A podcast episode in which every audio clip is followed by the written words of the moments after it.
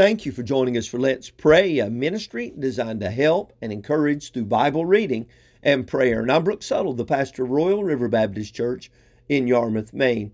Our scripture reading is found today in the book of Hosea, chapter 4, verses 3 through 5. And while you're finding your place in your Bible, let me remind you of the theme of the chapter. We're dealing with the callousness to obedience. Hosea has been preaching, has been telling the children of Israel that God is going to send judgment. And so they have not heeded that. They've hardened their heart. And so we found in verses 1 and 2 uh, God's problem with Israel. First of all, he talked about their resolute, being resolute in their ignorance. Uh, they are barren, as it were. The word of God's come to them, but but he has a controversy with them because they have there's no truth, no mercy, no knowledge of God in the land. They're resolute in their ignorance. Uh, truth has been available to them, but they've rejected it. They've ignored it. And then we see, see that Israel was brazen. They were resolute not only in their ignorance, but in their iniquity. Uh, it says that they break out, and blood toucheth blood. They're swearing and lying and killing and stealing and committing adultery. In other words, they will not be bound, they won't be constrained. They're going to do what they want to do. So today we'll deal not with the problem, God's problem with Israel, but with God's punishment of Israel because of their sin, because of them being resolute in their ignorance of God and the truth, being resolute in their iniquity to do what they want to do. God is going to reveal his punishment. And we find in verse 3 it says, Therefore shall the land mourn, and every one that dwelleth therein shall languish with the beast of the field and with the fowls of heaven. Yea, the fishes of the sea also shall be taken away. Yet let no man strive, nor reprove another, for thy people are as they that strive with the priest. Therefore shalt thou fall in the day, uh, and the prophet shall also fall with thee in the night and I will destroy thy mother. We see God's punishment of Israel in Israel's bleakness. You say, well, what do you mean? Well, in verse verse 3, it says, Therefore shall the land mourn. A very bleak, a very disturbing picture. Uh, Israel is going to go through great times of difficulty. It says, The land shall mourn, and everyone that dwelleth therein shall languish and with the beast of the field. In other words, uh, they're going to suffer greatly. Uh, it's a difficult time in the land of Israel. God's going to bring suffering and mourning because of their sin. Then we see Israel's brokenness. We find this in verses 4 uh, through 5. We see it, uh, their brokenness uh, in its petitioning. Uh, in verse 4, it says, Let no man str- strive nor reprove another. Uh, in verse 4, it says uh, that they should not strive, they shouldn't reprove another. Uh, they, in other words, they need to look at their own iniquity and their own sin. Uh, they need to look to their own lives and their own hearts. They need to get right with God. Let no man strive nor reprove another. There comes a time when we don't need to play the blame game. We don't need to look at everybody else's sins. We need to look at our own. Uh, we don't need to point the finger. It's been said when we point one finger, uh, there's four others uh, pointing back at us, or three others pointing back at us. And so we need to consider this thought uh, whenever we're blaming other people that maybe we ought to consider ourselves. I've seen this to be true it seems like people that always have a problem with other people, uh, that the problem is often with them.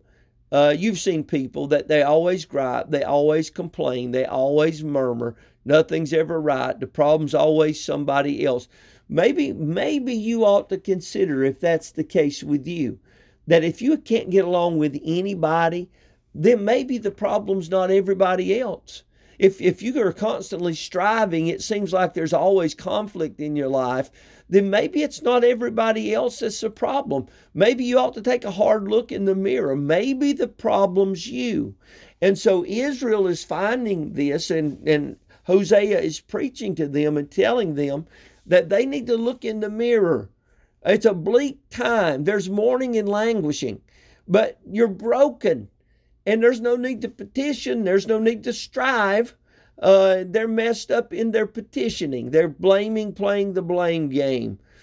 Verse 4 also says this Let no man strive and reprove another, for thy people are as they that strive with the priest. Now, the priesthood certainly was not right. They were not doing the, th- the will of God. They were, they were living in iniquity. They were not doing what God would have them to do. But still, uh, there is this matter of reverence and this matter of respect, and they're not going to reverence or respect at all. It says, if you strive with the priest. And so they did not have a respect in their heart. But then again, the priest hadn't given them a reason to respect. And uh, the priests were not going to bend. The priests were living in iniquity. And so we see the whole the brokenness of Israel in their petitioning and then in their priesthood. Uh, they're messed up in their populace. It says in verse 5 Therefore shalt thou fall in the day, and the prophet also shall fall with thee in the night, and I will destroy thy mother. Uh, they're broken throughout. They're corrupt from the mother that you would think would be caring and compassionate and leading her children in the right way. It's messed up. The priesthood is messed up. God is going to destroy all because all is broken.